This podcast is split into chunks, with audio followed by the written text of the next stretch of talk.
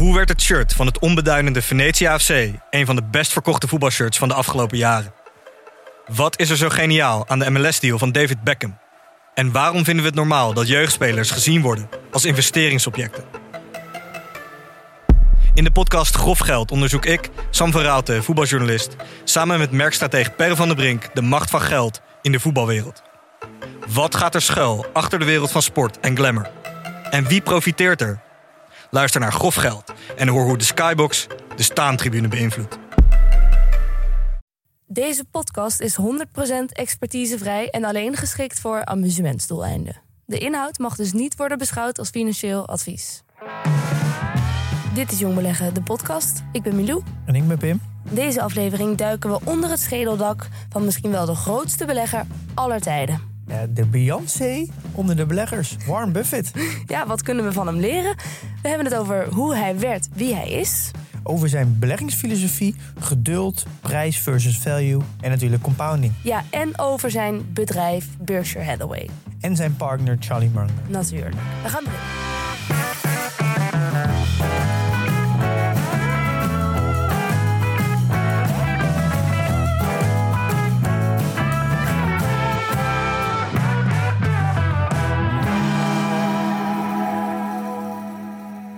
Pim, jij zegt alle grote beleggers zijn leuke mensen. Nou ja, het is een beetje... Ja, leuke mensen, dat is misschien een, een beetje een, rare term. Eh, Maar als iemand zeg 20, 30 jaar lang een belegt... en ook een goede performance heeft en een consistent verhaal... want dat is vooral belangrijk, dat je eigenlijk allerlei eh, ja, momenten eigenlijk hebt overleefd. En je ziet heel vaak... Je haalt een beetje de eendagsvliegen eruit. Bijvoorbeeld, je hebt natuurlijk... eh Chamat heet het volgens mij. Die was heel met die specs bezig. Eh, ik weet even niet hoe ze zijn achternaam heet. Je hebt de Katie Woods gehad die tijdelijk een piek had. Je hebt gewoon heel veel mensen die, die komen even. Die krijgen heel veel aandacht. En dan staan ze misschien zelfs op de Times als de nieuwe Warren Buffett. Nou, dat die ook met die eh, van eh, eh, FTX-founder gezien. Dat is, dan is het tijdelijk een piek en is i- iedereen helemaal. eh, dan zijn ze allemaal heel erg lyrisch over diegene. Maar dan op een gegeven moment gebeurt er wat en dan verdwijnt dat weer. En ik denk dat eh, relatief weinig mensen die dat, die dat zo lang volhouden. En juist de, de, soort van, de, de consistentie in je verhaal. eh, door alles heen, door alle periodes heen, dat maakt het juist bijzonder. Dus eigenlijk de duration, de, de, de, de duurzaamheid van, van iemands verhaal. Ja. En als iemand het 20, 30 jaar lang hetzelfde verhaal kan houden. eh, in grote lijnen, in de, in de kern hetzelfde. eh, en dat heeft allerlei soorten situaties doorstaan. Ja, daar zit daar gewoon heel veel waarde in. En Ja. dan moet je vaak in, in de kern van, van jou als mens. Moet dan ook heel goed zitten, anders lukt je dat gewoon niet. Er zit, er zit zegt zoveel over een persoon. Maar ik snap uiteindelijk wel wat je er leuk aan vindt. Het heeft iets aparts natuurlijk. Want in, in deze wereld en in deze tijd denk ik dat mensen niet per se de consistenter op zijn geworden. En het heeft iets heel bijzonders als je iets in je hebt waardoor je wel dus heel consistent kan blijven gaan zoals het gaat. En alleen maar ja, groter worden. Ja, het, geeft ook een beetje aan dat je een, ja, soort van, je bent een soort van clear thinker dan. Dus dat je, je, je kan heel zuiver, schoon denken. eh, en je laat je niet leiden door, door de situaties die constant in de wereld zich afspelen. Omdat je, als je zo lang hetzelfde verhaal kan zetten. Dus je bent een hele onafhankelijke denker. Denk je dat dat in een mens zit of dat je jezelf dat kan aanleren? Nou, ik denk dat het een combi- een combinatie van beide is natuurlijk. Ik Ja, ben geen clear thinker namelijk. Dat weet ik wel. Maar ik kan het dus wel leren, denk jij. Ik denk wel dat je het kan leren. Ik, ik weet niet of het nou per se een doel op zich is. En dat ligt er, ja, sommige mensen eh, willen graag heel succesvol zijn bijvoorbeeld. En dan zal dat, is dat wel één, denk ik, een van de voorwaarden. Als dat, als dat die drive is. Ja. Eh, en je hebt ook je Lindy-effect. hè, Dat, net als met boeken, dat, ja, boeken die al 30 jaar oud zijn en die nog steeds relevant zijn, ja, dat, dat zijn echt dat zijn de goede boeken. Dus je hebt heel vaak boeken die nu in één keer heel populair zijn. Maar dan kan je eigenlijk afvragen, ja, als, als de tijdgeest een beetje verandert, eh, wordt dit boek dan nog steeds gelezen. En dat kan je met muziek natuurlijk ook zeggen. Dat is zo. Ja, Dus Oh. alles wat de tand destijds doorstaat, dat is op zich het, eh, nou ja, het nader bekijken en beschouwen. nou, er zitten altijd heel veel mooie dingen in, denk Ja. ik. Ja. Ehm, En daarom gaan we het ook hebben over Warren Buffett. Het lijkt me ook leuk om eens wat vaker te hebben over. We hebben natuurlijk wel alle grote beleggers wel verwerkt. Ja, Het lijkt zijn me een ook eens wat van meer in te zoomen. Soort Eh, Godfathers voorbij gekomen af en toe, zo'n stem uit de hemel. Ja, kijk, en, ja, laten we natuurlijk beginnen met, eh, met Warren Buffett. Ja. Eh, hij is nu 92. Hij is begonnen op zijn op zijn elfde. Dus hij belegt eigenlijk al ja, al meer dan 80 jaar. Hoe bedoel je, hij heeft op zijn elfde het, zijn eerste aandeel gekocht? Ja. Ja, dat was wel in eh, samenwerking met zijn vader. Volgens mij was zijn vader ook eh, handelaar op de beurs. Oké, en die dacht, ik moet mijn zoon dit ook leren. Of ja, wat bezielt je anders om op je elfde een aandeel te kopen? Ja, het, eh, volgens mij is het wel eh, ja, heel fout gegaan hoor, met zijn vader. Volgens mij hebben ze daar op een gegeven moment echt een, een heel groot probleem mee gehad met geld. Geld ging altijd over geld thuis. Mhm. En hij is volgens mij ook op een gegeven moment, ja, ik weet niet, voor mij een keer helemaal blut geraakt. En ook van baan geweest, op een gegeven moment is hij een winkel begonnen. Maar het is wel, vanaf heel jonge leeftijd was geld al een heel groot ding bij eh, Buffett. En dat is ook denk ik de reden, omdat zijn vader ook een beetje in die wereld zat. Is dat de reden waarom hij op zo'n vroege leeftijd al, eh, al een aandeel had. Kijk, en ik denk dat Warren Buffett eigenlijk het ideale voorbeeld is van hoe je, hoe je compounding kan laten werken. Eh, je, moet, nou, je, moet vroeg Dat hij be- super oud is. je moet vroeg beginnen en je Ja. moet heel oud worden. Ja. Ja. ja, precies. Op je elfde en hij is nu? Hij is nu 92. Ja, dat is dan, dan gaat het vanzelf natuurlijk. Ja, en dat is misschien wel leuk om echt de kracht van compounding te laten zien. Is dat hij heeft in de laatste 10 jaar, dus sinds hij 82 is, heeft hij zijn vermogen nog verdubbeld. Ah, oké. Dus Dus eigenlijk- echt die, die curve van die hockeystick. Ja, zijn levensverwachting was toen hij geboren was om- net geen 70. Mhm. Dus hij heeft sowieso al zijn levensverwachting al flink verslagen. Dus vanaf 82 jaar heeft hij tot nu heeft hij zijn vermogen verdubbeld. Dus hij heeft dus net zoveel vermogen verdiend in de laatste 10 jaar als in de eerste 71 jaar dat hij belegt. Dus dat geeft aan wat het effect van compounding is. Ja, toch tragisch dat het niet andersom werkt. Maar goed, ja. Ja, en natuurlijk een portie geluk natuurlijk dat hij überhaupt zo oud is geworden. Nou ja, geluk. eh, Misschien heeft hij ook wel dus ontzettend naast gewoon geïnvesteerd in de beurs... geïnvesteerd in zijn gezondheid. Nou ja, dat valt dus wel vies tegen. Want volgens mij eh, gaan er best wel geleiden rond dat mensen zeggen... ik heb Warren Buffett nog nooit een slok water zien drinken. Eh, en hij dronk volgens mij een paar blikjes cola per dag. Elke dag. En ging ook altijd, bijna ook elke dag bij de McDonald's. Ja, doet hij nog steeds. Dus het is een soort van raadsel eh, waarom die zo oud is. Goed, ja, misschien ook wel, het komt misschien ook wel omdat hij nog steeds werkt. Eh, dus hij werkt, hij is nu 92 en hij werkt nog steeds. Elke dag.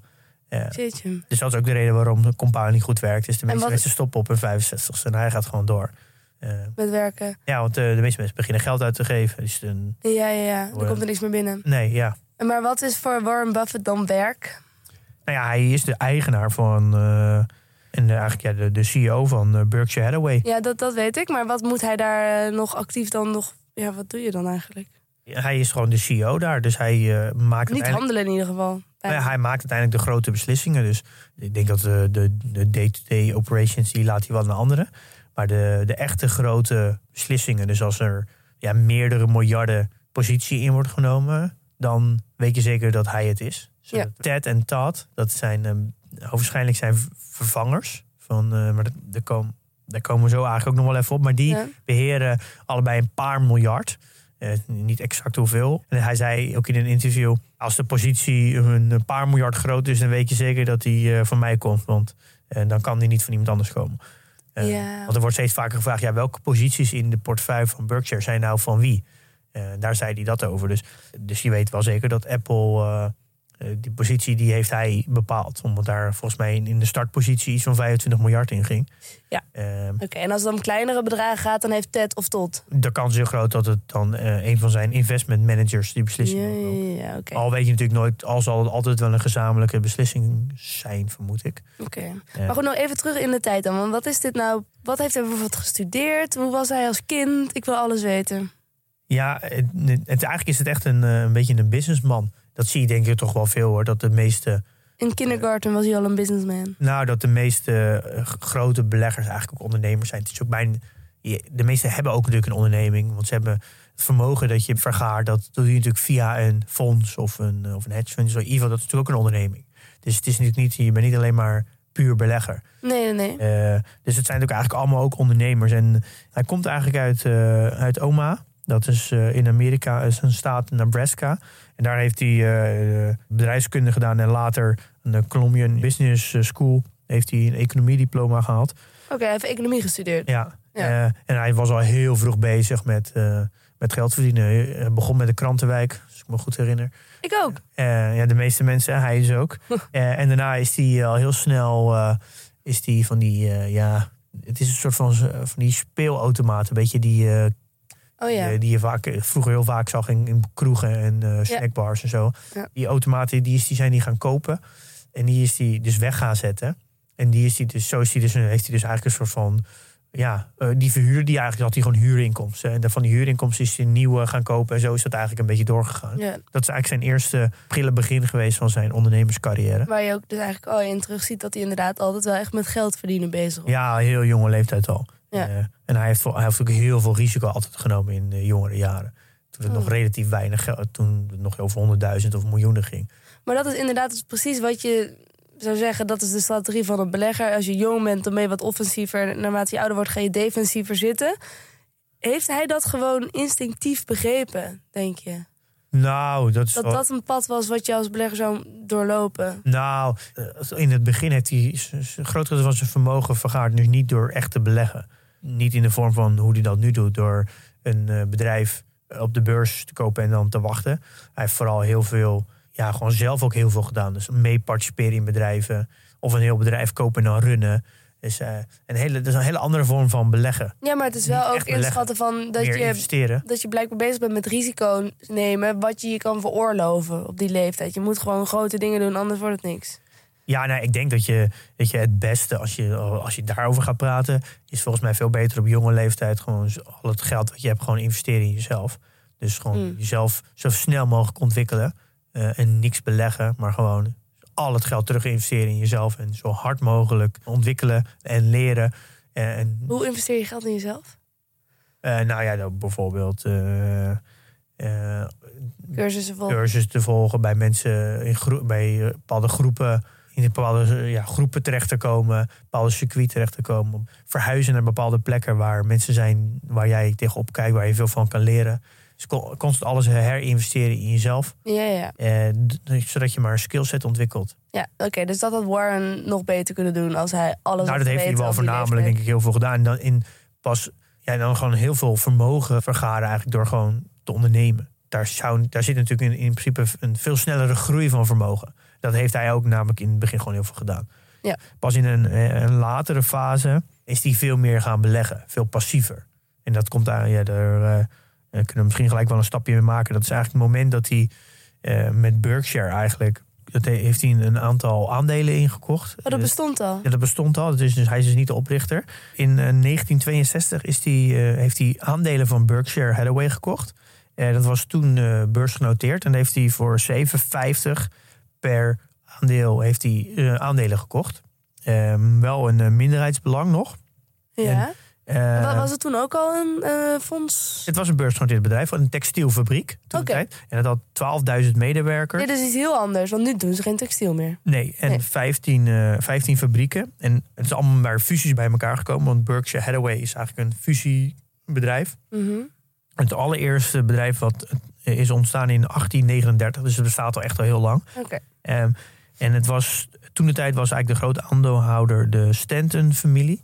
Eh, en daar kreeg hij heel, heel snel mot mee. Waarom? En dat, eh, ja, ik denk hoe de manier hoe het bedrijf gerund werd en de kapitaal. Hij was natuurlijk zo gefocust op ja, winst uit die organisatie. Want volgens mij is Warren Buffett niet echt een, een hele fijne ondernemer geweest voor, om erbij te hebben. Oké, maar, Eh, maar had hij zo'n groot belang destijds, denk je, dat hij nou, niet, niet groot was? genoeg volgens mij. Maar ik denk dat toen de tijd wel heel erg was gegaan. Dus, nou, je hebt een familiebedrijf. En eh, hij komt daar als een soort van eh, als externe erbij. En wil een beetje de boel gaan optimaliseren en geld verdienen. Dat wringt natuurlijk heel erg. Ik heb wel steeds meer het idee dat hoe likable hij, Warren Buffett nu is. En hoe, hoe goed hij is, soort van, is voor al zijn bedrijven en mensen. Dat hij dat vroeger helemaal niet zo was. Vroeger was hij volgens mij gewoon een extreem gehaaide ondernemer. Waarom denk je dat? Nou, dat is alles wat ik hem van hem gelezen heb en wat ik van hem heb gezien. Is die, dat, kijk, hij heeft zijn vermogen natuurlijk niet voor niks eh, zo, zo vergaard. Maar zeg je dan eigenlijk dat hij eh, nu zich kan permitteren om wat aardiger te zijn... en dat hij in die tijd ook wel zo moest zijn? Ja, maar je, kijk, je, je, je wordt niet eh, een succesvol ondernemer als je maar gewoon lief bent voor iedereen. Zo werkt het natuurlijk. Maar je kan wel succesvol blijven en lief zijn. Ja, maar je, en je ziet gewoon dat, het, dat hij gewoon veranderd is natuurlijk. De, de laatste 20, 30 jaar, dat is een beetje waar wij hem een beetje van kennen. Eh, dat is ook waar alleen maar over gesproken wordt. Ja, dat is natuurlijk de periode dat het allemaal wel heel makkelijk gaat. Want dan is hij er eigenlijk al. Ja, dan, is hij, dan is hij vooral bezig met behouden wat hij heeft. Ja. Eh, er worden nooit verhalen verteld over die, die eerste zeg 40 jaar. Hoe die zijn vermogen voor een groot deel vergaard heeft. En dan Ja, ja, ja. wordt hij een soort van eh, levende legende. En iedereen vertelt alleen maar positieve verhalen. En een soort labrador. Ja, dat is hij de ook komt er nu een beetje over. Ja. Maar als je wat oudere beelden kijkt en ook wat interviews terug, dan is het. Is hij was ja, gewoon een hele gehaaide ondernemer. Een pitbull. Ja, maar ik denk dat dat, dat is niet. Ja, dat moet je ook wel zijn, denk ik, om. eh, anders word je ook niet zo succesvol. Oké, dus hij kreeg mot met de Stanton-familie. Ja, en nou, die wilde uiteindelijk. Die hebben een mondelingen hebben een bod gedaan van 11,50 euro. Dus dat is 4 dollar boven zijn eh, oorspronkelijke aankoopprijs. Zodat hij zijn aandelen weer, weer terug zou... Ja, die familie wilde de aandelen terugkopen, want Oh, die wilde van hem af. Ja, Eh, en toen kreeg hij uiteindelijk per schrift een aanbod van 11,37 euro. Dus dat is een 12,5 cent onder zijn mondelingbod. Daar werd hij zo door beledigd dat hij op een gegeven moment dat geweigerd heeft en zelf het hele bedrijf heeft opgekocht. En toen, het hele bedrijf heeft opgekocht. ja, toen heeft hij gewoon die familie uitgekocht. Eh, en toen heeft hij direct de familie ontslagen. De hele directie ontslagen. Dus ook de familie de hele uitgestuurd. En toen was hij dus ei- eigenaar van een eh, ja, stagnerend bedrijf geworden. Hemeltje, dat kunnen Eh. we dan wel een, een vijandige overname. Hij is gewoon eh, zijn ego gekrenkt en eh, Ja. eh, vol gas teruggegeven. Terwijl dat bedrijf helemaal dus niet eh, het goed deed. Stagnerend. Ja, het je. ja. ja. En ja. Ja, toen is hij dus al heel snel eh, delen gaan verkopen, fabrieken gaan verkopen. Hij is echt flink, al, ja, noem je dat, vroeger natuurlijk had je heel veel activa, dus je had heel veel apparaten en fabrieken en zo op je balans. Nou, die is die is allemaal gaan verkopen. En met al dat vrijgekomen geld is hij, eh, is hij gaan kijken naar verzekeringsmaatschappijen. En toen heeft hij eigenlijk zijn eerste eh, verzekeringsmaatschappij gekocht, Geico. En daar, dat is dus eind jaren zeventig gebeurd. Mhm. En die, daar zie je nog steeds aan, aan, aan de waarde van. Eh, en eigenlijk een beetje vanaf dit moment is waar iedereen een beetje, eh, over, waar iedereen een beetje over hem begint te praten. Eh, want dat heeft natuurlijk, dat is heel duidelijk terug te leiden. Dat heeft een, want alles in Berkshire is natuurlijk goed terug te herleiden. Maar alles daarvoor is natuurlijk heel erg vaag wat er allemaal gebeurd is. Ja, Omdat dat niet zo goed allemaal terug te kijken. Ja, en deze geschiedenis staat gewoon gedocumenteerd. Ja. Dus eigenlijk aan het gebeuren is, is een, een te- textielfabrikant wordt langzaamaan een verzekeringsmaatschappij. Ja, hij heeft dat hele spelletje van, eh, van de verzekeringsmaatschappij begint hij door te hebben. En dit, daar komt de Benning Graham komt ook een beetje in het plaatje nu. Dat is zijn, eh, eh, dat is de schrijver van de Intelligent Investor. En die heeft eigenlijk zijn hele zijn kijk op beleggen heel erg veranderd. Maar hij zegt ook, sinds ik dat boek heb gelezen, ben ik compleet gewisseld van beleggingsstrategie. En even Benjamin Graham, dat was geen tijdgenoot, hè? Die was voor Nee, dat was eigenlijk zijn docent op de Columbia University. En die is, eh, die is eigenlijk de, dat is de eerste, ja, ja, dat was een soort van bekend is dan. De eerste die echt, die echt ging praten over waarde beleggen. Dus over dat je een bedrijf onder de intrinsieke waarde kan kopen. Eh, daar is Warren Buffett heel erg door geraakt. Eh, de- ook de Security Analyst, dat is ook een boek die, die, eh, die onder andere eh Benjamin Graham heeft geschreven. Eigenlijk die twee boeken. Dat, dat is eigenlijk een beetje de, de basis, de grondlegger van de value-strategie van Warren Buffett. En daar is ook de cigar butt strategie uit ontstaan. Ja. En die hebben we al eens eerder over gehad. ja. Was Berkshire Hathaway, was dat op het moment dat hij het kocht, was dat een cigar butt? Wat- Dat hij al die aandelen overnam van de Stanton-familie? Nou, nee, dat durf ik. Nee, ik denk het, denk het niet. Dat is, Kun je dat misschien, dat hij een soort van dat aldoende zich heeft gerealiseerd? Als ik een bedrijf overneem en dat zelf helemaal flip naar een ander goed werkend bedrijf, dan ben je uiteindelijk natuurlijk, dan haal je er waarde uit. ja, nou, dat, dat durf ik niet te 1, 2, 3 zeggen. Het zou kunnen dat, dat omdat het al een textielbedrijf al stagnerend was, dat er op de dat alle activa, dus eigenlijk alle fabrieken en alle apparaten bij elkaar, eh, misschien meer waard waren dan dat het bedrijf genoteerd stond op de beurs. Dat zou dus heel goed kunnen hoor. Dat hij daardoor in die textielfabriek is gestapt. Ja, dat is een heel mooi En op praktijkvoorbeeld. het moment dat hij nadat hij die familie eruit zet en ook Ja. gelijk natuurlijk heel veel gaat verkopen eh, om, om zoveel mogelijk de waarde uit het bedrijf te halen. En eh, ja, dus het grappige is dat eigenlijk eh, dat is eigenlijk een beetje de basis geweest van Berkshire Hathaway. En Ja. langzaam is hij natuurlijk al die actief gaan, gaan verkopen. En in eh, 1985 eh, verkocht hij de laatste textielfabriek. Toen was het en- afgesloten. En toen was Berkshire dus eigenlijk geen eh, textielfabriek meer. Nee. En inmiddels nou ja, gewoon En het ook was geen verzekeringsmaatschappij meer. Nee, het was eigenlijk gewoon een investeringsmaatschappij geworden. Ja. En hij kwam er toen wel heel snel achter dat hij dus eigenlijk eh, niet een bedrijf moest runnen. En dat hij dus niet. eh, Omdat hij dat niet kon. Nou, dat heeft hij volgens mij ook in een paar interviews gezegd. Dat, hij, eh, dat zegt hij een soort van lachend. Zegt ja, ik kan beter maar de juiste mensen op de juiste plek zetten en er niet meer mee bemoeien. Eh, want dat gaat fout. En hij kan denk ik niet zo goed met mensen omgaan. En, en echt een man- hij is niet zo'n goede manager. En ja, dat herken ik dus bij heel veel, best wel veel grote ondernemers. Die kunnen dat niet zo goed. Dat heeft hij wel heel snel doorgehad van zichzelf. En dus blijkbaar eh, daar ook naar gehandeld. En zijn hele bedrijfsstructuur zo ingericht dat hij dus ook niet bezig hoeft te zijn met de day-to-day operations en ook niet mensen hoeft aan te sturen. En dat, Dat, hij ze niet tegenkwam in de gangen. ja, en dat, dat is dus wel heel erg te merken. Want hoe hij Berkshire nu runt, volgens mij hebben ze twintig man of zo in, in, op kantoor. Hmm. En zij hebben, zijn eigenaar van nou, misschien 120 bedrijven. En eh, ook nog eens misschien wel 40, 50 beursgenoteerde bedrijven. Ze beheren eh 700 miljard met z'n twintigen. Dus dat is echt een ja, dat is echt ongekend klein team voor het vermogen wat ze beheren. Ze hebben denk Ja. ik nou ja, honderdduizenden man personeel. Ik denk misschien wel miljoenen man Ja. onder al die bedrijven zitten. En dat beheren ze, sturen ze aan met 20 man. Hij zei is ook grappig in een interview, die zei... Ja, we hebben dus één iemand die beheert, dus die speelt een beetje rond met die, met die 100 miljard cash die we hebben. Dat doet één persoon beheert dat. Ja, Dus, eh, dat is mogelijk, hè? hij heeft een extreem klein team op kantoor in Berkshire. En we zitten ook misschien wel een heel strak regime. Want ik zie niet voor me hoe het anders kan.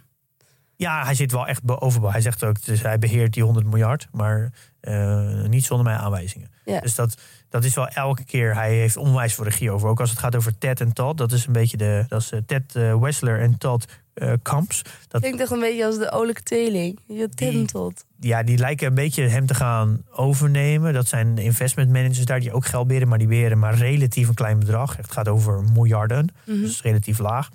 En daar zit hij ook heel erg dicht op. Maar, maar hoe zit het dan? Want er was nog iemand in dit verhaal. Ja, je v- we vergeten natuurlijk eigenlijk Charlie Munger. Ja. En eh, die is erbij gekomen in 1978. Wat was zijn rol dan? Ik denk dat eh, Warren Buffett nooit zo groot had geworden zonder Charlie. Ik denk dat Charlie meer de, de, de brains achter alles is. Dat is wat ik er een beetje uithaal. Hmm. En dat eh, Warren gewoon een veel grotere drive heeft. Heel graag toch wel in de picture staat. En veel meer eh, hands-on is en zo. En eh, Charlie veel meer het intellect. Eh, En het intellect waarachter dan? Achter de beleggingsstrategie of achter het runnen van een bedrijf? Nou, ik denk over achter heel veel dingen. Ik denk dat eh, Charlie veel sterkere principes heeft. Veel meer weet over de, de, de psychologie van de mens en hoe mens beweegt. En veel meer aan de mensenkant zit en Warren veel meer aan de zakelijke kant. Ja, oké. En Ja. Het zijn allebei dan misschien wel even intelligente mensen. Maar de een meer op menselijk vlak. Nou, ik denk Charlie wel veel intelligenter is. Maar dat maakt in principe niet ah, en uit. Warren was al zo'n slimmerd. Ja, maar ik denk dat eh, Charlie wel echt een... eh, Charlie Munger wel, wel nog stappen daarboven zit hoor. Hmm. Ja, alleen je merkt wel dat ze op, andere, op allebei op een andere manier gedreven zijn. Ja. Die combinatie werkt gewoon heel goed. Eh, en Warren gewoon echt de nummer één is. En Charlie gewoon heel gewoon prima accepteert dat hij gewoon een beetje in de schaduw staat. ja. Eh, En maar dat ze dan onderling ook geen strijd hebben als ze door hele verschillende dingen gedreven worden, zou dat ook kunnen leiden tot frictie. ja, ik denk dat, dat ja, er is natuurlijk daar sowieso een overvloed aan alles. Dus die frictie is niet echt nodig. Wat bedoel je? Nou ja, er is daar in principe altijd een overvloed. Eh, Of het nou een overvloed aan tijd is of aan geld. Of aan, ze kunnen letterlijk alles doen wat ze willen. Er is letterlijk geen beperking. Dus de enige reden waarom daar een frictie kan ontstaan is door ego. En als, als dat er niet is, of in ieder geval bij één iemand niet, dan ontstaat er ook geen frictie. Hm. En ik denk dat dat veel knapper is van Charlie om een, een heel leven een, een beetje in de schaduw te staan van iemand. Dan dat het dan van nummer één is om met een nummer twee om te gaan. Er zijn heel veel goede nummer één, maar ik denk dat een goede nummer twee is veel meer bijzonder. En vind, ja, vind, als je een goede nummer twee vindt en, dat, dat, en daar een goede duo voor kan vormen, dan kan je veel meer succes bereiken. Ook weer wijze les. En Charlie die heeft er denk ik een beetje voor. Die zat wel echt op de kwaliteit. En Warren Buffett veel meer op de, de value. En ik denk dat ze eigenlijk een soort van... De aandelen van het bedrijf die ja, ik denk dat ze daar een soort van hybrid variant hebben van gemaakt. Van eh, kwaliteitsbedrijven voor een goede prijs. Ja. Dat is een beetje de filosofie geweest. Of nog steeds eigenlijk van Berkshire. Dus is echt, echt het succes van Berkshire is natuurlijk wel... Ja, hebben ze wel echt samen gedaan. Want echte grote successen zijn natuurlijk later gekomen. En ja, daar zijn ze wel echt onbekend, denk ik. Berkshire gewoon Ja. hele goede bedrijven. Vrij goed spotten. Vrij vroeg ook. En, daar, en dan daar vol ingaan. En dan eh, ook niet meer, niet meer uitstappen. Want, want als we naar zijn portfolio kijken, want we, je hebt wel eens bedrijven genoemd die erin zitten. Nou, McDonald's volgens mij, hè? Ja, Daar ik gaat denk, hij natuurlijk ook heen. Maar hoe ziet zijn portfolio er verder uit? nou, ik denk dat ja, zijn portfolio is natuurlijk ook door de jaren heen veranderd. Ja. Eh, hij heeft altijd heel zwaar in verzekeringsmaatschappijen gezeten en in, eh, en in de financials. Die begrijpt hij natuurlijk heel goed. Eh, maar moet, je moet denk ik wel even zijn portfolio in, in twee kanten zien. Je hebt ongeveer 45% eh, is beursgenoteerd. En 40% Oh ja. is niet beursgenoteerd. En, en 15% is in, in cash. Je kan natuurlijk alleen zijn portefeuille zien die beursgenoteerd is. En de rest kan je, ja, dan kan je wel zien welke bedrijven die eigenaar van is. Maar die kennen mensen vaak natuurlijk niet. Dus dat is, dat is zijn, zijn splitsing. En hij heeft 15% in cash. En van zijn beursgenoteerde portefeuille is dan 40% in Apple. Dus dat is echt wel substantieel groot. En dan de nummer twee is Bank of America. En daarna heb je Chevron en Coca-Cola en eh, American Express en eh, Occidental Petrol. Dus dat zijn eigenlijk allemaal eh, ja, of olie en financiële instellingen. En Heinz. Ja, en dat wordt er steeds kleiner, maar dan gaan we al richting 2% eh van. Ja, dus oké. dat wordt vrij Goed, klein. dat gaat ook over heel veel geld, hè? Ja, het gaat overal meer. Moet ook altijd, bij, altijd met percentages kijken. Oh, ja. En van de niet beursgenoteerde bedrijven, dan moet je bijvoorbeeld denken aan Duracell.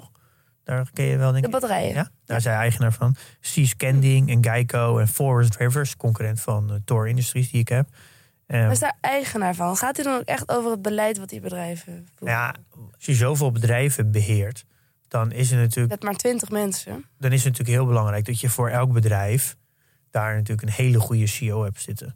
Ja. hij hecht natuurlijk heel veel waarde aan degene die het bedrijf leidt. Daar zal die, daar zal die ja, door zijn eh, netwerk, omdat hij al zo oud is natuurlijk, gewoon heel veel mensen kennen. Dus precies weet wie die waar moet neerzetten. Ja. Maar hij heeft dat natuurlijk ja, door de jaren heen moeten leren. Dat, eh, ja, hoe kan hij nou de ideale persoon vinden die, om, die een bedrijf runt? Kijk, nu eh, kan hij dat heel goed aanvoelen. Maar daar heeft hij natuurlijk ja, daar heeft hij wel 60 jaar over gedaan om dat goed Ja. te kunnen. Ja. Je kan ook, doe ook niet anders. Eh zie zoveel bedrijven die. In principe is dat ook het beste natuurlijk. Zet iemand neer die, die dat bedrijf runt. En laat hem lekker 20 jaar dat bedrijf runnen. Dan heb je daar een omkijken naar. Maar, na- maar naast gewoon heel veel eh, financieel kapitaal... heeft hij dus ook heel veel gewoon kapitaal aan netwerk, aan gewoon vaardigheden. En dat is ook allemaal niet te verwaarlozen natuurlijk in dit verhaal. Hij weet zoveel, hij kent zoveel mensen. Ja, natuurlijk. Dat is Hij dus, heeft een- hij is kenniscompound ook natuurlijk. Ja, hij is ook gewoon de, de meest bekende geworden, omdat hij ook gewoon zo oud is geworden en nog werkt. Dat moeten we echt niet onderschatten. Want als hij op zijn 65ste was gestopt, Ja. Dan had, had hij nooit zo bekend geweest als nu. Dat is, dat is ook echt wel een heel belangrijk punt. Want de meeste, dat is, hij, heeft zo, hij heeft dus zo blijkbaar zo'n drive om door te gaan. Dat de meest, echt 9 van de 10 mensen zullen al lang gestopt zijn als ze op pensioenleeftijd bereiken. Dus er zullen misschien heel veel mensen zijn die misschien wel die veel beter zijn, of misschien qua performance veel beter doen. Maar zo vroeg stoppen, waardoor ze eigenlijk nooit bekend worden. En dus nu is hij eigenlijk nog wel echt een, grote, nou, een groot voorbeeld voor heel veel beleggers. Zouden we, hoe, als je hem eh, in de wereld moet omschrijven, hoe belangrijk is hij voor beleggers? Nou ja, ik denk dat hij wel een beetje de, ja, de, de guru is waar iedereen naar kijkt. Dus Ja, Eh, superster. ja, ik denk het wel. We zien natuurlijk ook weer de aandeelhoudersvergadering. Want het is natuurlijk Ja. beurs van het bedrijf. Dus Jij stuurde daar een foto van door. Ja, Van wa- wa- hoe dat eruit ziet. Nou, het is net alsof de toppers in de Ziggo Dome staan. ja maar is het, het, is een, het noemen ze ook de Woodstock of Capitalism. Nou ja. Eh, daar gaan 40.000 mensen heen. Die, die staan dan urenlang in een rij, s ochtends vroeg, om naar binnen te gaan, om een goed plekje te hebben. Ja, en dat gaat dan zes uur lang gaan ze het hebben over. over ja, ja, volgens mij gaat het maar kwartieren over Berkshire zelf. En dan de rest zijn alleen maar vragen aan deze heren. ja. En, eh, dat is dan de aandeelhoudersvergadering. ja, het is, het is gewoon een festival. Ja. Eh, Ik weet nog wel, wij zaten bij Justy Takeaway onder een systeemplafond in het Hilton Hotel. Dat is het nog wel. nou ja, het is, het is echt te vergelijken met dat gewoon iemand onder de douche zit te zingen. En, en, en een Beyoncé die in de stadion staat. Dat is zo groot is Zo het groot verschil. verschil, ja. Eh, ja, en, en dat, ja, het is natuurlijk al, als je zo lang eh, zo'n goede performance hebt. En dan word je op een gegeven moment soort van, ja, word, dan word je gewoon een levende legende. En hij heeft ook eh, al zijn aandeelhoudersbrieven. Die zijn ook heel interessant om te lezen. Zijn, ik heb ze even op de website gezet. In die show notes kan je zien. Daar heb ik een linkje naar alle brieven gedaan. Aandeelhoudersbrieven? Ja, hij schrijft elk jaar een, een aandeelhoudersletter. Dus dan, dan schrijft hij naar al zijn aandeelhouders over hoe het bedrijf, hoe het bedrijf gaat. Hoe hoe het met Berkshire gaat. Maar daar zitten natuurlijk ook allemaal lessen in verwerkt. Dus eh, hij legt uit de keuzes die hij maakt, waarom hij maakt. En eh, ja, er zit ook altijd een soort van tijdge- tijdgeest in. Dus Ja. er zitten gewoon heel veel lessen in eh, verborgen. Maar ja, je kan ze allemaal gaan lezen. Maar er zijn ook heel veel websites, ook, ook een linkje naar in de show notes. Die ja, de, de leuke, goede punten, de lessen uit al die letters halen. Dan krijg je een soort van samenvatting te zien. En als je de aandeelhoudersvergadering wil kijken, die, zijn, die kun je ook gewoon terugkijken. Hè? Als je, je hoeft niet helemaal Nee, je kan op YouTube kun je dat allemaal terugkijken. Ja. Je hebt echt versies die zijn gewoon de hele, gewoon die zenden alles uit zes uur lang. Maar je hebt ook versies die zijn geknipt. Ja. Dus, eh, ja, nu eh, de, de echte filosofie van, eh, van Warren Buffett, ja, dit is wel een beetje bekend. Het is gewoon echt waarde beleggen. En dat is ja, zoeken naar aandelen die, die goedkoper zijn dan ze daadwerkelijk dan, dan dat het waard is. Ja. En dat is natuurlijk wel subjectief, maar dan in ieder geval voor hem goedkoper. Ja. En, daar kom je achter door de fundamenten van een bedrijf. Ja, en ik, denk- ik, ja, ik denk dat hij dat voornamelijk ook wel een beetje op gevoel doet. Dus gewoon heel lang een bedrijf al volgt. En dus, dus ziet dat het fundamenteel goed is, dat het een sterk bedrijf is. En dan wacht hij gewoon heel lang tot het een aantrekkelijke prijs heeft. En dan slaat hij toe. En eh, ja, dat doet, hij, eh, dat doet hij toch vrij goed. En, ja, eh, en lang.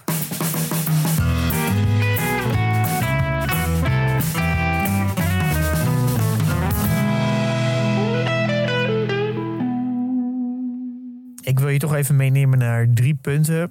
Ja, die ik eigenlijk het meest bijzonder aan vind. Of die het meeste impact op mij hebben gemaakt. Ja, want ben jij een beetje een Warren Buffett? Nee, nee, helemaal niet. Oh. Nee, je bent nog niet zo oud, nee. Ik maar... heb niet dezelfde performance. En ik gedraag me ook niet als hem. Nee, helemaal niet. Oh, oké. Maar het zou wel goed zijn als ik dat iets meer ga doen. En wat vind je dan, de, wat zou je wel uit zijn filosofie willen eh, wegplukken? Of Nou, uit ja, je, uit moet ook, je moet altijd een beetje, je moet een beetje uitkijken met wat hij nu doet. Of je dat ook moet doen. Want hij zit natuurlijk in een hele andere situatie. Hij, Ja. heeft hij ook, geeft hij zelf ook aan. Hij zegt, ja, ik beheer zoveel geld. En er zijn zoveel mensen die, die hun volledige pensioen aan mij geven. Wat ik, moet, ik moet gewoon zorgen dat, dat het dat niet minder wordt. Dus Ja. hij is natuurlijk extreem conservatief aan, nu aan het beleggen. Dat is natuurlijk heel anders dan de eerste 30 jaar. Je je kan je ook heel erg afvragen. Je moet, je moet überhaupt niet zomaar iemand kopiëren natuurlijk. Nee, Ja. nee, maar je kan wel lessen Maar leren. je kan er wel dingen uithalen. Ja. Ehm, en voor, ik heb er drie punten uitgehaald. En denk, nummer één is voor mij toch echt wel geduld. In de, hoeveel geduld hij heeft in het innemen van een positie. Dat is echt, ja, dat is bijna on- ja, dat is ongekend gewoon. Maar hoe bedoel je met het innemen van een positie? Ja, hij kan gewoon jarenlang stilzitten, niks doen op zijn handen zitten. En ook al gaat een aandeel heel hard omhoog en, en de, de hele wereld zegt, ja, je hebt bijvoorbeeld technologie gemist. Eh, Dat hij daar gewoon niet daardoor laat leiden. Ja, En gewoon heel veel geduld heeft. En pas echt instapt als hij vindt, dit is, nu is het een goede deal. Ja. En eh, ja, ik denk vooral in eh, 2020 en 2021 ging natuurlijk alles omhoog. Er ontstaat heel snel FOMO, dan krijg je natuurlijk emoties. Hij heeft gewoon extreem veel geduld. En ik denk dat dat, dat iets is wat elke belegger heel erg van hem kan leren. Gewoon geduld hebben. Gewoon wachten, wachten, wachten. Op je handen zitten. even een, een quoteje van de, van de man himself tussendoor. The biggest thing in making money is time. You don't have to be smart. You just have to be patient. Ja, ja, ik denk dat dit voor mij wel echt, eh, echt een grote les. En als ik dat nu kijk naar, ik denk dit jaar laten we heel mooi zien dat zelfs de allerbeste bedrijven een keer goedkoper worden. En ja, als je kijkt naar, als je even teruggaat naar vorig jaar, vorig jaar eh, eh, november, beetje of september, oktober, toen Algen op 2600 stond, ASML op, op eh 700 nog wat, 760. Ja, had je ooit gedacht dat ASML onder de 400 zou komen of Adyen onder de 1200? Nou, dan had je echt, dan had je ja, dat gaat nooit gebeuren. Ja, Eh, dat is dus wel gebeurd. En ik kom er gewoon steeds meer achter dat het kopen van de allerbeste bedrijven, betekent helemaal niet dat je een goed rendement maakt. En dat is wel een beetje de illusie die er leeft. Eh, dat als zolang je maar de allerbeste bedrijven koopt, komt het wel goed. Nou ja, dat, dat is wel, ik heb steeds meer het idee dat dat gewoon niet waar is. En dat het namelijk het allergrootste component van, van het, het rendement dat je maakt, is de prijs die je betaalt. Ja. En daarom wil, wil natuurlijk het allerliefst wil je natuurlijk een, hele, een heel goed bedrijf voor een goede prijs. Maar er zit natuurlijk een extreem groot verschil of je een ASML eind vorig jaar had gekocht of je had hem eh, afgelopen oktober onder de 400 gekocht. Dus natuurlijk Ja. hetzelfde bedrijf, je koopt hem alleen voor 50% minder. Ja, dat gaat natuurlijk op lange termijn een extreem effect hebben op je rendement. Hetzelfde bedrijf. Ja. En dat, dat geduld kan hij gewoon heel goed opbrengen. Ja. En ik denk dat dat een les is voor, voor heel veel beleggers. en ik Eh, denk ook dat hij letterlijk aan geduld. zichzelf vertelt van... eh, als het dan niet vervolgens in prijs daalt, dan hoef ik het ook niet. Weet je wel, dus hij hoeft het niet eens... Hij wil het wel hebben, maar niet zo graag dat hij dit betaalt. Dus Ja, je moet dus een overvloed hebben aan, aan, aan bedrijven die je volgt. Want dat je dan eigenlijk kan zeggen, ja, ik wil het bedrijf wel heel graag hebben, maar als het niet onder de 400, dan doe ik het gewoon Ja, niet. maar dan hoef je ook bijna niet eens geduldig te zijn. Want het is niet dat je echt zit te wachten tot dat bedrijf eronder Ja. komt. Het is gewoon, je hebt andere opties ook. En Ja, klopt. Ja, dan, ja. dan maar niet. Ja, ja en, er wordt altijd gezegd, ja, beleggen is als gras zien groeien. Maar er wordt vaak gesproken vanuit de context dat je een positie hebt. En dan moet je gewoon wachten en je moet niet te veel handelen. Ja. Maar er wordt weinig gesproken over geduld hebben. Als je- Voor de aankoop. Voor, voor de aankoop. Ja. En ik denk dat daar is, vind ik hem echt een prachtig voorbeeld. eh, van dat hij zoveel geduld kan hebben om, om in een bedrijf te stappen. En er is ook, ook heel veel studies naar hem gedaan over hoe koopt hij nou bedrijf, wat nou, de, hoe waardeert hij nou. En dat is, niemand kan daar echt grip op krijgen hoe hij dat nou doet. En ik denk ook dat het komt omdat het gewoon heel veel onderbuikgevoel is, dat het niet echt een giet is in een vast format. Er is al vaak gevraagd, gebruik je wel eens DCF en zo, een waarderingsmethode. En, en dan zegt Charlie altijd in zo'n vergadering, ja, ik heb hem nog nooit een Excelletje zien invullen. Eh, en dan zeg je, ja, het moet altijd op, eh, op een bierveeltje moet, eh, moet, moet het aantrekkelijk zijn. Ja. En dus hij wacht gewoon net zo lang dat het een, ja, zo'n overduidelijk goede koop is. Ja, Dat je eigenlijk een Excel overbodig dat is. is eigenlijk wat hij zegt, Eh, hè, inderdaad. Ja. Ja, en dan eh, soms zie je gewoon bedrijven dat je denkt, ja, dit klopt voor geen meter. Dit is zo goedkoop. En dat is het moment dat hij instapt. En nu recent heeft hij TSMC gekocht. En dan koopt hij dan wel weer precies op het goedkoopste moment van de afgelopen vijf jaar. Ja, nou, toevallig is het natuurlijk niet. Nee, Ja, hij heeft het echt een, een, ja, echt een heel mooi moment gekocht. Heel goedkoop. Helemaal relatief gezien aan de afgelopen vijf jaar. Ja, dat, dat is, ja, blijft toch bijzonder. Dat je, en ik denk dat daar kunnen we echt een hoop van leren. Dat je gewoon, gewoon heel weinig Ja. moet doen. En echt alleen moet toeslaan als het echt, echt heel duidelijk is. ja, echt bij echt een hele maar- erge overtuiging van jezelf. Ja. Dan ga je over tot, eh, tot actie. Ja, wat dan? Moet je ook heel veel zelfverzekerd voor zijn en heel veel ervaring in hebben om überhaupt dat ook een beetje te kunnen leren natuurlijk. Ja, moet je ervaring hebben. En eh, ja, ook wel. Ja, soms is het gewoon een heel groot verschil tussen gewoon iets weten en iets doen. Ja. Dus, Ja. eh, en het is best wel moeilijk niks doen. Want dan ben je dus. eh, ja, iets niet doen is heel moeilijk meetbaar. Ja. En je hebt ook geen vooruitgang in het niets doen. Eh, dus dat is, die, mensen willen graag iets doen. Dus dat is eentje die ik, ja, Ja. Die ik echt wel geleerd heb. En ik merk toch wel. Kansen ontstaan er echt altijd wel. Dat is in elke markt zitten, zitten er altijd wel, zijn er altijd wel bedrijven waar je zegt, deze, nu zijn, het is zo duidelijk wel een koop. Ja, ja, ja precies. Elk jaar heb je er wel, heb je toch Ja. wel een paar aandelen. die Denk, ja, die zijn echt wel heel goedkoop. Dus heb geduld en heb ook een beetje vertrouwen in de markt. Wat is het tweede punt dat je ja, eh, value versus price, de bekende quote. Price is what you pay, value is Ja. what you get. Eh, ja, dat komt eigenlijk is wel een beetje. Ik heb al een groot gedeelte al daarover verteld. Dat kwam, daar komt eigenlijk een beetje uit dat een, een goede kwaliteitsbedrijf. Eh, want iedereen kan wel kwaliteit wel, wel, denk ik. Als je een beetje belegt, dan kan iedereen wel de kwaliteitsbedrijven ben- benoemen. Ja, dat, dat is niet altijd een goede belegging. Sterker nog, Nee. ik denk sterker nog, ik denk juist steeds vaker nu dat de allerbeste bedrijven een slechte belegging zijn. Ja. En er zullen altijd wel een aantal zijn die er natuurlijk. Maar dan krijg je dat survivorship bias die dat bewijzen dat niet zo is. En daardoor versterkt het effect dat iedereen denkt dat een kwaliteitsbedrijf een goede belegging is. Ja. Maar de, ik denk dat de prijs een veel groter component is voor Ja. je rendement dan hoe goed het bedrijf is. Ja, dat En zei je. Natuurlijk wil je ze allebei. En dat is heel erg met prijs versus value. En wij als consument weten dat heel goed. Dat is, het, dat is bijna een soort van het grap. Als, jij, als je iets wil kopen, In de supermarkt. ja, of gewoon überhaupt kleding, eh, of, of gewoon iets voor je werk, of, of je koopt een iPhone, nou, of je koopt iets. Je bent als consument constant bezig, vind ik het het waard? Ja. Wat ga ik eruit halen? Wat levert het me op in energie, in tijd of in geld? Of Ja. wat bespaart het me? Of wat geeft het me ook qua aanzien? Die afweging doe je constant. En dan bepaal je, hey, dit, vind ik, eh, dit vind ik het waard om nu hiervoor te betalen.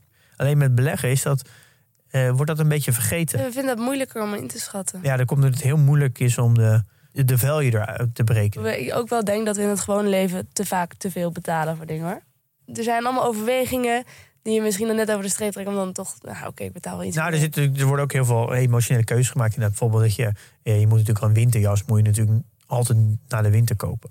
Ja, Eh, want dan krijg je gewoon 50% korting. maar wanneer koopt iedereen hem? ja, en Als de zomer net voorbij is. ja, dus natuurlijk, eh, dan betaal je gewoon eh, de, ja, dubbel zoveel. Maar dat geldt natuurlijk zelf met schaatsen.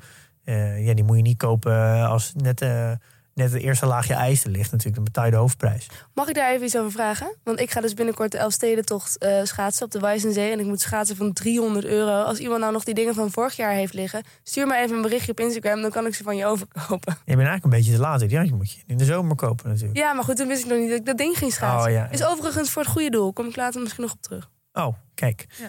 En nou, wel knap 300 kilometer. Nee, 200 kilometer. Oh, Laatst kost het mee. 300 euro. Ja, zoiets. Nou, en 200 is wat te doen Nee, inderdaad. dit- nou, dat is- ik vind het heel ver. de hele Ja. dag gaan schaatsen om de 10 kilometer scheen te vallen. Nou goed, daar kom ik Ja. later op terug. Eh, wanneer ga je dat doen? Ehm 3 februari. Kijk, nou, dat is wel snel. Ja. Ehm, dus dat is ook wel een, eh, ja, iets wat, wat ik steeds meer, meer leer, is dat ja, de, de, gewoon het verschil tussen value en prijs. Dat is echt een, die- die onderscheid moet je, die moet, moet je gewoon maken. Ja. Dat is eigenlijk, die werkt heel goed in combinatie met geduld natuurlijk. Ja, ja, ja. ja. En dan moet je toch best wel eh, conservatief zijn. Eh, dus ik weet nog niet precies hoe ik dit exact ga toepassen. Maar ik, ik, moet, ik ga mijn portfolio anders inrichten. Dat moet wel. Dat ik ook vanuit nature meer geduld eh, in, eh, erin kan doen. En dan zal ik denk ik toch meer moeten gaan werken met, met toch iets meer passief versus actief. Misschien meer core satellite en dan de core vergroot. Dat ik gewoon een groot gedeelte passiever kan doen. Zodat ik gewoon automatisch meer geduld kan opbrengen. Dat als ik een kans zie, dat ik dan kan toeslaan. Maar dat ik niet altijd moet toeslaan. Want die, ik denk als je een verleden, dat heb ik in ieder geval, een portefeuille met gewoon met 20 aandelen, dat je namelijk altijd een soort van rush hebt. Ik moet, een, ik moet iets nieuws vinden. Ik moet Ja. iets vinden. Je kan niet elke week een gouden ei leggen.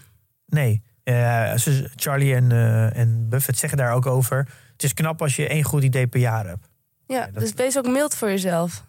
Ja, maar dan moet je het ook misschien wel zo organiseren voor jezelf dat je ook jezelf die rust en de tijd gunt. Om, Ja, je om- kan het jezelf makkelijk maken, je kan het jezelf moeilijk Ja. maken. Maak het jezelf alsjeblieft makkelijk. Ja. Dus, eh, maar we komen daar binnenkort nog, eh, nog op terug. Want we gaan ook nog even het jaren evalueren natuurlijk. Want het einde komt eraan. Oh jee. Eh, is, is, was dit alles wat je er hebt uitgehaald? Nee, de laatste nog eentje, compounding. Ja? Nee, nee, kan jij misschien wel even de quote voorlezen. Ja. Rule number one, never lose money. Rule number two, never forget rule number one. Ja, Ja, ja. kennen we. ja dit, en, en dit is natuurlijk, ja, ik heb, we hebben net al verteld wat, wat, dat hij een soort van echt, echt laat zien hoe compounding werkt. En, eh, ja, en het gaat dan niet zozeer over het compounding effect zelf, want dat kennen we ondertussen wel.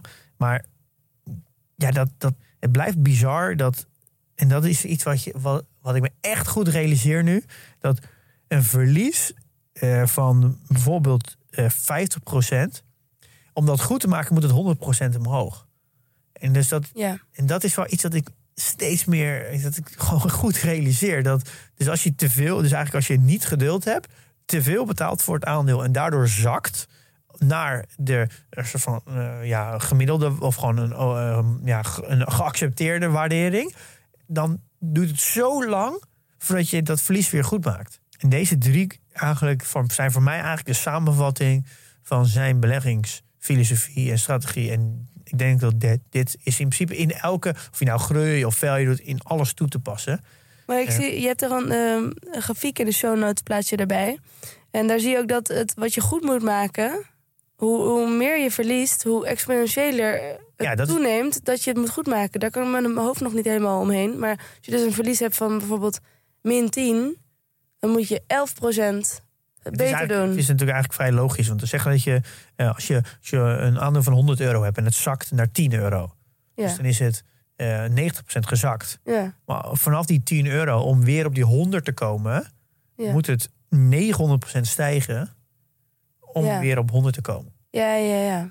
Dat is hoe het. groter je verlies in een percentage. Ja, Ja, ik snap het. Inderdaad. Dus daarom. Ah, oké. ja. dat is natuurlijk het. En, en ik denk dat Just Eat eh, misschien een mooi voorbeeld is. Eh, die, heeft, die startte dit jaar met 50 euro. Dus eh, en nu. Hier te date hebben we een verlies van 60%. Maar vanaf de bodem, dat is, dat is 13 euro in oktober, is het aandeel alweer 65% gestegen. Ja. ja, dat denk jij, 65% gestegen, dat is flink. Als je er aan het begin van het jaar al in zat, is natuurlijk die 65%, dat klinkt heel veel. Maar dat is, is natuurlijk, ja, dat verdwijnt Niet in de buurt. verdwijnt helemaal in het niks van die, van die daling die je voor hebt gehad. Ja. En dat is natuurlijk dat instapmoment. Als je natuurlijk in oktober bent ingestapt. Ja, nee, kijk je gewoon tegen de 65% rendement aan. Ja, dat is echt gigantisch. Dat is voor een aandeel natuurlijk echt heel veel. Ja, leuk. Eh, voor degene, ja. Maar dat, die 65% stijging, dit is voor iedereen die er al begin van het jaar in zat, natuurlijk helemaal niks. Op dat aandeel dan. Dus dat is, als je het verlies eh, wil goed eh, vanaf de bodem, dus vanaf dat, die 13 euro, dan moet het een eh, stijging hebben van 284 procent. ja. Ja, dat is echt gigantisch. Nou, er zijn amper aandelen die zo hard stijgen. ja. Dat, is, dat komt bijna nooit voor. Dus dat is, geeft aan wat, ja, wat voor stijgingen het toch moet meemaken om weer om gewoon kiet te komen. En dan heb je dus eh, vanaf nu, vanaf de huidige koers, moet het dus om met 138% stijgen. Eh, om die 58% verlies van dit jaar goed te maken. Ja. Dus eh, dat, is echt, eh, ja, dat is echt flink. Ja. Dus het geeft heel erg aan dat een, hoe moeilijk het is om een, verlies, een flink verlies goed te maken. ja. Dus eigenlijk is het, ja, die combinatie is betaal niet te veel. He- heb geduld daardoor. Want prijzen gaan echt wel een keer zakken. Compounden. Ja. Het leidt allemaal naar het En compounden. dit is, ja, voor mij, dit is al zo vaak herhaald. Maar ik, ja, dat klinkt misschien heel eh, gek, maar voor mij begint dit nu echt te landen. Ik begin dat nu te voelen. Ja. En ik heb ook gezegd, ja, dit, nu, dit moet ik gaan toepassen. En dit is, dit is voor mij wel echt een leercurve. Is dat, er zit zo'n groot verschil tussen gewoon iets weten, gewoon iets lezen en dan tot je nemen. Ja, dat, En het daadwerkelijk- zei je dat net. Ja, en daadwerkelijk ownen. Gewoon Doen. voelen. In elke vezel voel je dit. Ja. En, dat, en dat, is, dat, dat is die leercurve die je meemaakt. Ja. Ja. en nu is het voor mij wel de taak om het de komende jaren natuurlijk ook te gaan toepassen. Ja, succes daarmee. En dan hebben we eigenlijk nog als bonus. Oh. Ja, die kan ik toch. Ja, daar hebben we het al even over gehad, maar dat is de reputatie. Dat is Eh. een les die je uit Warren Buffett trekt? Ja, ik denk het is meer een levensles, maar die, eh, die is, daar staat hij wel denk ik bekend om. Het is best knap om zo lang mee te gaan in de financiële sector. En ja, niks aan je kerfstok te hebben en nog steeds eh, een hoop po- positiviteit om je heen te hebben. Dat is, dat is bijna niet te doen. Er zijn, weet je hoeveel mensen wel niet af zijn gegaan in die financiële sector? Het is, bij- het, lijkt, het is een soort van slangenkuil waar iedereen een soort van eh, vergaat in hebzucht en ego. En, Ja, ja, eh, ja. iedereen gaat wel een keer ten onder. Yeah, it takes 20 years to build a reputation and 5 minutes to ruin it. If you think about that, you'll do things differently. Ja, en ik, dit is toch wel, eh, dat is best knap, denk ik. Dat je zo lang consistent een reputatie kan bouwen. Nou ja, En het, herinner je dus aan dat het in vijf minuten eh, dat je het kan Ja. ruïneren en dan doe je het misschien niet. Eh, dus het, de gij geeft ook heel erg aan dat die reputatie, die vertrouwen die je creëert, dat je op lange termijn ook terug gaat betalen. En dat, dat heeft hij ook een paar keer laten zien. Denk ik dat het begon eigenlijk met die eh, Salomon Brothers. Kunnen we zelf wat laten horen. Maar, en natuurlijk in de kredietcrisis, toen al die banken omvielen, toen heeft hij natuurlijk al die banken ja, nou, heel- laten we zeggen, heel veel banken in de lucht gehouden. Daar heeft hij, ook omdat hij gewoon een reputatie heeft, dat als ze weten, als, Bar- als Buffett instapt, met zijn vermogen en zijn eh, reputatie en zijn netwerk, dan komt het goed. Want zo heeft hij de Salomons Bank gered. Wat was daar aan de hand? Ja, dat, dit gaat alweer richting eh, de begin jaren 90. Volgens mij eh, rond 1990, 1991. Eh, daar was er een, met de Salomon Brothers. Daar was volgens mij een probleem met ja, een soort van fraude met staatsobligaties. En toen heeft volgens mij de Amerikaanse overheid gezegd: nou, laat, maar, laat die bank maar vallen. We gaan Dus- hem sluiten. Ja, en toen, en toen dachten ze, ja, hoe gaan we dit redden als aandeelhouders? En toen hebben ze, dachten ze maar aan één persoon. De enige die dit kon redden was Buffett. Waarom Buffett? Ja, omdat hij een, een, al een heel grote reputatie had. In, Als een hele rijke man. Nee, ja, en als iemand die te vertrouwen is en die, eh, eh, die eerlijk is. Dus toen hebben ze hem aangesteld. Toen is hij volgens mij ook, ook ingestapt. Volgens mij heeft hij het ook een financiering eh, verstrekt. En hij heeft denk ik voor hem ook aandelen gekregen. En is toen ook toen nog de CEO geworden. En Maar heeft, dat wilde hij toch juist niet, want hij wilde ja, maar dat, is, mensen pas- dat is pas later geweest, denk ik. Oh. Eh, dit is ook een van voor mij zijn laatste eh, actieve rol. Toen heeft hij. eh, Hij werd CEO. ja, maar ik denk ook meer een interim hoor. Ik weet niet hoe lang hij dat gedaan heeft, maar niet lang volgens mij. En toen moest hij dus, omdat er was natuurlijk een groot schandaal van dit bedrijf. En hij moest daar ook voor het eh, een soort van getuigenis afleggen voor de members of Congress. Ja. Het ging volgens mij over waarom gaat, ja, wat ga je er nu aan doen dat het niet nog een keer gebeurt. En eh, ja, daar heeft hij eigenlijk de, de, de volgende legendarische woorden gesproken. Luister maar. I thank you for the opportunity to appear before this subcommittee. I want the right words and I want the full range of internal controls. But I also have asked every Solomon employee to be his or her own compliance officer. After they first obey all rules, I then want employees to ask themselves whether they are willing to have any contemplated act appear the next day on the front page of their local paper to be read by their spouses, children, and friends, with the reporting done by an informed and critical reporter. If they follow this test, they need not fear my other message to them. Lose money for the firm, and I will be understanding. Lose a shred of reputation for the firm, and I will be ruthless. Ja, dat is duidelijk, ja. En dit moment in september 1991 was eigenlijk het moment dat Amerika kennis maakte met de heer Buffett. Dit is eigenlijk het moment dat hij echt publiekelijk bekend werd. het En- volk, ja. Want, ja, en ja. want, eh, daarvoor was hij vooral bekend natuurlijk in de financiële wereld. En dit is eigenlijk de manier, dit is eigenlijk het moment geweest dat de rest van Amerika met hem leren kennen. En eh, ook ja, eigenlijk als een soort van eerlijke man ja. eh, overkwam. Echt een, een- de, de bruggen bouwen tussen Ja. Main Street en Wall Street. Hij zegt uiteindelijk, geld is niet eh, het belangrijkste. Hè? Een euro meer of minder. Het gaat erom ja, wat je reputatie is. Wat, hoe, je, hoe je bekend staat Ja. in de rest van de wereld. Dus het is een, een. Ja, ik denk dat dit eigenlijk vanaf dit moment. is hij eigenlijk een beetje bij het gewone publiek bekend gaan worden. En, mm, toen is eigenlijk. Ja, langzaam is zijn imago daar alleen maar op gegroeid. Dus dat is, eh zeg even, eh, 30 jaar tijd. Ja. Dus dat is ook iets, we denken... Eh meer misschien wel een levensles dan een beleggersles, hè?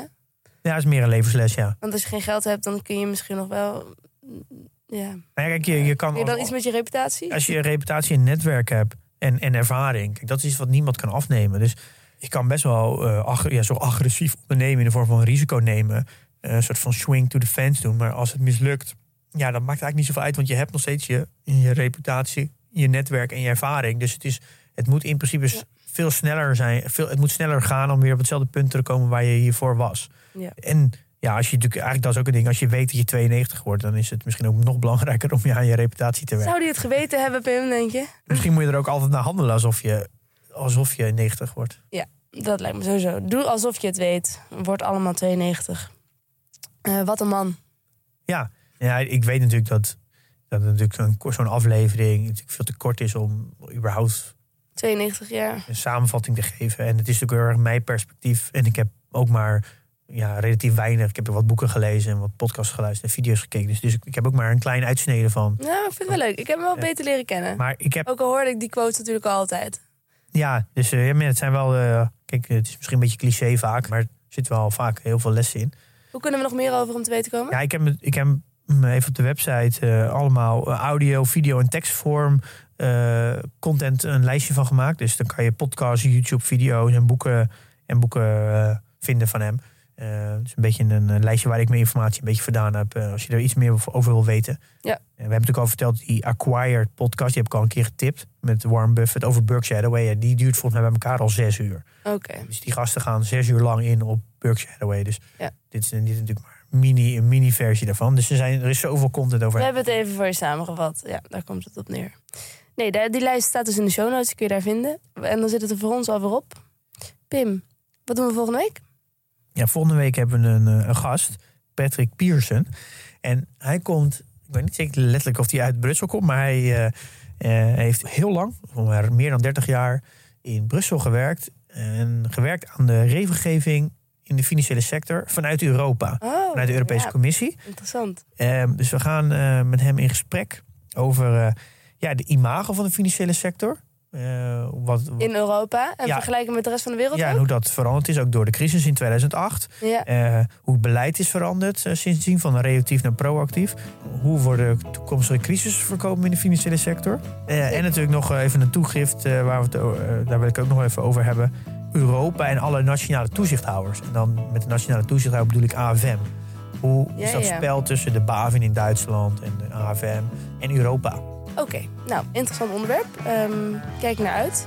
En in de tussentijd, jongens, investeer in je kennis en beleg met beleid.